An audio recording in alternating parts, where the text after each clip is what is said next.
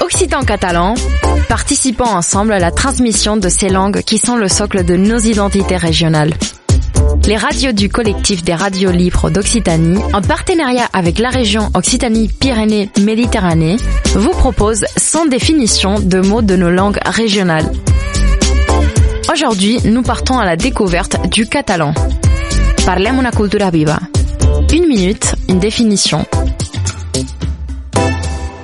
Pastanaga. Pastanaga, c'est carotte, le docus.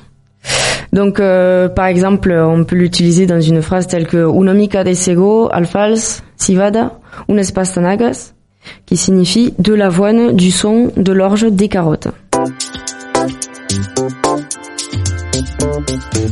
C'était Parlem una cultura viva. Une minute, une définition. Un programme proposé par le collectif des radiolivres d'Occitanie et la région Occitanie-Pyrénées-Méditerranée.